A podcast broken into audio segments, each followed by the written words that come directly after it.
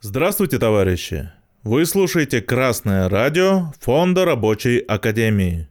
У микрофона Марат Мигранов. Мы попросили доктора философских наук, профессора Михаила Васильевича Попова рассказать о марксистском взгляде на основные категории национальных отношений. Михаил Васильевич, здравствуйте. Передаю вам слово. Здравствуйте, Марат Фаритович. Я, я думаю, что этот э, вопрос национальный э, всех волнует, и он обострился в последнее время. И в связи с этим появляются самые разные суждения по этому вопросу. Ну и вот э, ничего плохого в том, что их много, этих суждений нету. Плохое в другом, что вот эти суждения не опираются на теорию национальных отношений, на теорию национального вопроса, которая достаточно глубоко разработана в марксизме, в том числе в работах Ленина и Сталина.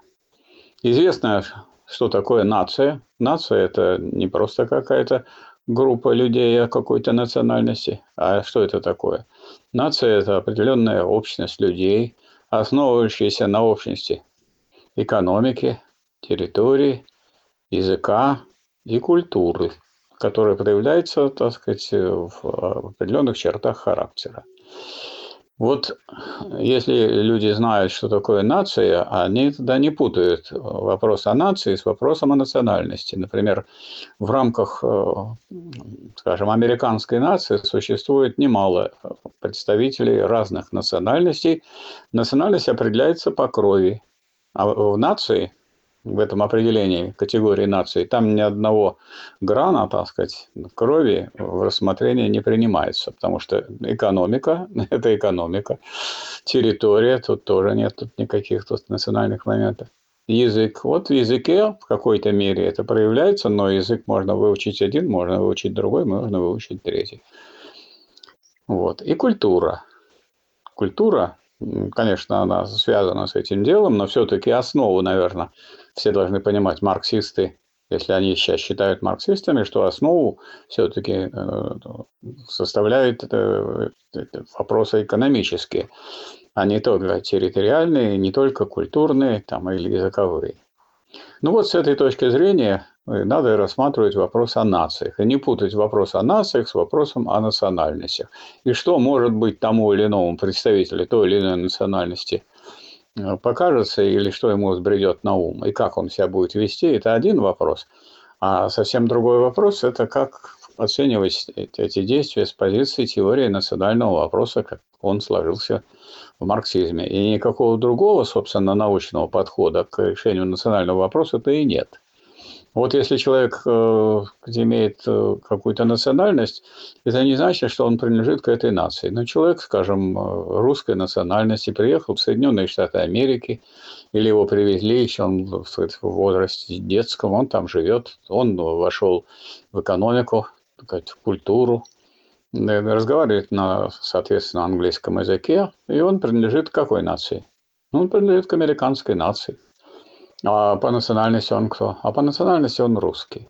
Ну, давайте будем это, во-первых, различать. Во-вторых, есть такие категории, э, связанные не просто с национальным вопросом, а с более серьезными и более крупными вопросами. Например, вот есть понятие империализма. Империализм предполагает, что предполагает, что есть э, определенные государства, которые,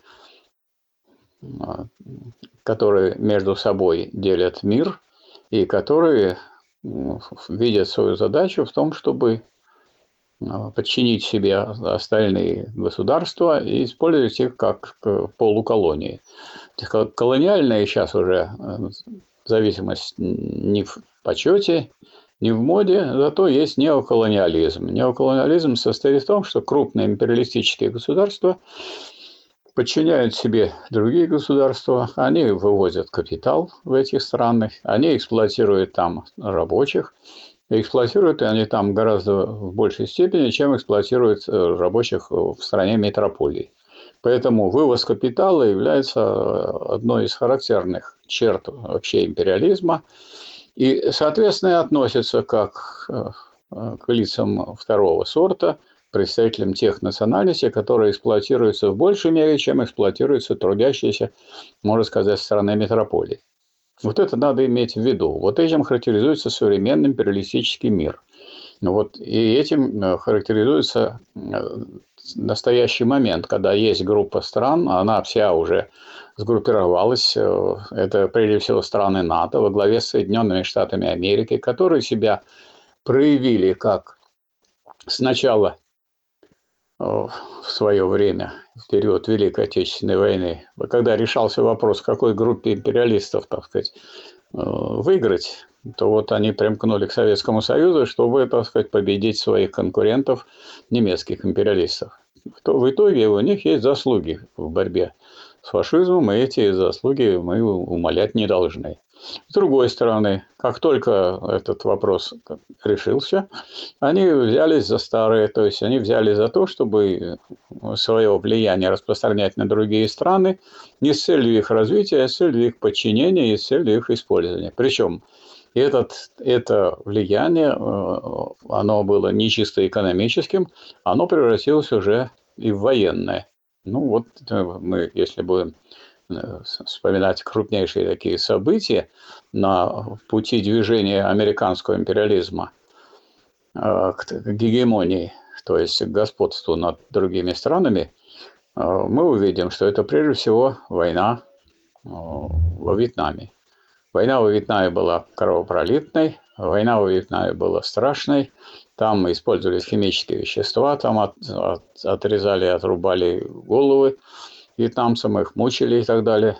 И она, эта война, была очень кровопролитной, но при помощи Китайской Народной Республики и Советского Союза, который обеспечивал Э, борьбу с американскими самолетами, и поставлены были туда соответствующие средства ракеты, ракетные установки. В итоге Социалистическая Республика Вьетнам, которая начала войну, так сказать, можно сказать, из глубины, и начала войну, будучи ну, почти окруженной сначала французскими, потом американскими войсками, э, она выгнала со своей территории американцев, и вот то действие, которое совершили американцы, получило соответствующее название. Это что такое? Это фашизм во внешней политике. Если мы возьмем определение фашизма Димитрова, он говорит, что что такое фашизм? Это открытое, террористическое, а террор – это ужас, страх, наведение страха. Террористическая диктатура наиболее реакционных, наиболее шовинистических элементов, шовинистических элементов э, финансового капитала. А финансовый капитал – это не просто, так сказать, э, это не денежный капитал, это банковский, сращенный с промышленным, под руководством банковского капитала. То есть это крупнейшие э, финансово-промышленные группы, а банки полностью подчинили себе предприятия, которые, с которыми они срослись, и поэтому они сказать, имеют данные о всех процессах, которые происходят в стране и, и за границей, и поэтому они могут руководить этим процессом. Кроме того, что практикуется вот этот самый фашизм как террор, открытая террористическая диктатура.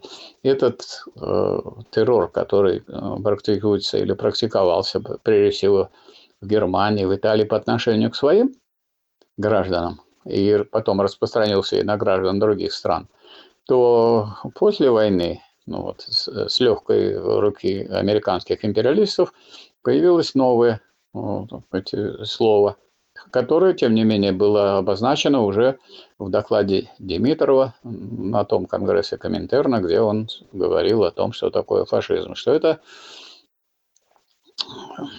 а, такое действие, которое состоит а, в том, чтобы во внешней политике проявлять шовинизм. Вот некоторые товарищи слово шовинизм употребляют тогда, когда его не надо употреблять. Вот если э, есть как буржуазный националист, он, так сказать, ставит свою, свою нацию выше других, и, так сказать, э, этим ограничивается, это еще не шовинизм. А шовинизм – это что такое? Это национальная ненависть. Национальная ненависть, она не появляется просто у тех, кто стоит на буржуазной позиции превосходства своей нации над другими. Эта позиция, конечно, вредная, она неправильная, но это еще не национальный шовинизм. А национальный шовинизм э, сводится к тому, что э, по отношению к представителям других наций э, никаких э, демократических норм, буржуазно-демократических норм не выдерживается, и идет открытая террористическая диктатура. Открытая террористическая диктатура. Вот пример, который я назвал Вьетнама. Это первый пример. После этого вьетнамских событий были события ну, в Югославии, как мы знаем, раздробили, уничтожили как единую страну Югославии. Там теперь много-много мелких государств, которые, э, при том, что они, так сказать, ну, вполне имеют хорошую историю, они никакой серьезной роли в мировой политике теперь играть не могут, потому что это маленькие государства, а маленькие государства в империалистическом мире – ничто. Поэтому по отношению к ним и ведут такую политику, командуют ими, создают, если надо, какие-нибудь суды, которые никто не утверждал, никакая, сказать, никакая организация Объединенных Наций, судят там кого надо, преследуют кого хотят и так далее. Тогда же была стрельба из э, орудий по китайскому посольству в Белграде – чем кончилось это? Ну, победой сказать, американского фашизма во внешней политике. Во внешней политике Соединенные Штаты Америки практикуют фашизм. Внутри у них, можно сказать, у них царит буржуазная демократия, есть выборы, есть обсуждения, есть, так сказать, рассмотрения и так далее. Есть, конечно, и принуждение, но всякое буржуазное государство обладает силой принуждения, как вообще всякое государство. А дальше что последовало? А дальше иракские события. Ирак. Значит, э, придумав какую-то э, дьявную байку в отношении того, что, так сказать, в какой-то пробирке находится какое-то вещество химическое, которое якобы Ирак собирался использовать. Против кого? Против Соединенных Штатов Америки. Вот придумав это, они туда налетели, убили законно избранного президента Ирака – а, застрелили его внука тут же.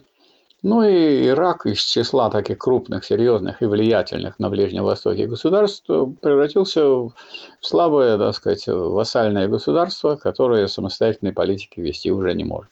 Более того, там еще была одна так сказать, яркая такая э, фигура на политической шахматной доске. А, в Ливии, на другом берегу Средиземного моря, в Ливии имелся достаточно такой прогрессивный буржуазный режим, даже хоть он и говорил о социализме, там социалистическая, арабская, Ливийская арабская народная социалистическая джамахирия, так было полное название этой Ливии. Там было бесплатное образование, бесплатное обучение. И там та нефть, которая выкачивалась из недр, она давала доходы иностранным фирмам. Ну и значительную часть попадала и в руки иракцев. Потом э, американским империалистам показалось и другим, английским тоже показалось, что это слишком жирно будет для Ирака, и они устроили... Для Ливии, наверное, да, имели в виду? Простите, для Ливии. Они устроили, так сказать, э, операцию «Закрытое небо». То есть для кого закрытое? Для ливийских самолетов и для тех самолетов, которые могли бы их поддержать. И бомбили, уничтожали. В итоге, в итоге президента Ливии разорвали на части, и Ливии как государства вообще нет. Вот это то, что называется шовинизмом во внешней, это вот фашизм во внешней политике. Некоторые товарищи, которые любят говорить красиво, это обычно те блогеры, которые не связаны ни с какой партией, ни с какой политической организацией, им важно выступить э, красиво и собрать, так сказать, определенное количество отзывов, положительных, конечно, они вот не просто скажут шовинизм, а социал-шовинизм. Можно подумать, что а, кроме социала еще есть какой-нибудь другой шовинизм. Никакого другого шовинизма и нет. Шовинизм – это понятие социальное, и относится оно к, к обществу. Это вид национализма, причем шовинизм – это это не просто национализм. Вот если буржуазный националист, он заботится главным образом о своей национальности. Ему плевать на нужды других национальностей. А, социальный, а, наци, а национальный шовинизм, шовинизм, он занимается другим. Он пытается уничтожить другие нации и их влияние ликвидировать. То есть он э, относится к другим э, нациям с позиции силы. Понятное дело, что все это происходит э, в рамках международных отношений. Отношения, когда мы говорим общественные, это социальные. Если люди переводят общественные на социальные и добавляют, что национализм это вот тут он социальный, и шовинизм, что он социальный, но так это надо прибавлять тогда к любому вообще слову, которое используется при характеристике тех или иных общественных отношений. Вот Э, нам о другом надо сказать и подумать, о том, что вот этот самый шовинизм национальный, он же элемент фашизма, и надо его рассматривать вместе с этим фашизмом. Поэтому таких вот дилемм, вроде, что вот сейчас на территории Украины по существу операцию совершает американский фашизм руками э, значит, тех украинцев, которых заставили взять в руки а, оружие, в том числе мы видим, как силы заставляют, национализируют, э, мобилизуют и, если что, применяют самые сказать, жестокие средства против тех, кто уклоняется от э, того, чтобы э, сражаться с теми войсками, которые проводят сейчас операцию по освобождению Украины от ну, фашизма во внешней политике. Какого? Американского. Поэтому я думаю, что в этих условиях выдумывать, что вот, дескать, сейчас вот так, а завтра, может быть, будет наоборот, не будет наоборот, потому что наоборот, чтобы было наоборот, надо, чтобы, скажем, Россия была бы империалистической, а США были бы просто буржуазно-демократическим государством. И вот это ведь не бывает, что вот просто сослагательным берешь наклонение и предполагаешь. Надо не предполагать, а располагать. Россия не является фашистской страной, она не является вполне сказать, э, такой страной, у которой есть набор этих признаков, которые предполагают наличие, э, прежде всего, для империализма даже, для империалисти... того, чтобы считаться империалистической страной, надо вывозить капитал. А в России, Россия не вывозит капитал, она вывозит что? Деньги. Причем те деньги, которые надо пустить на амортизацию, то есть на замещение изношенных средств производства.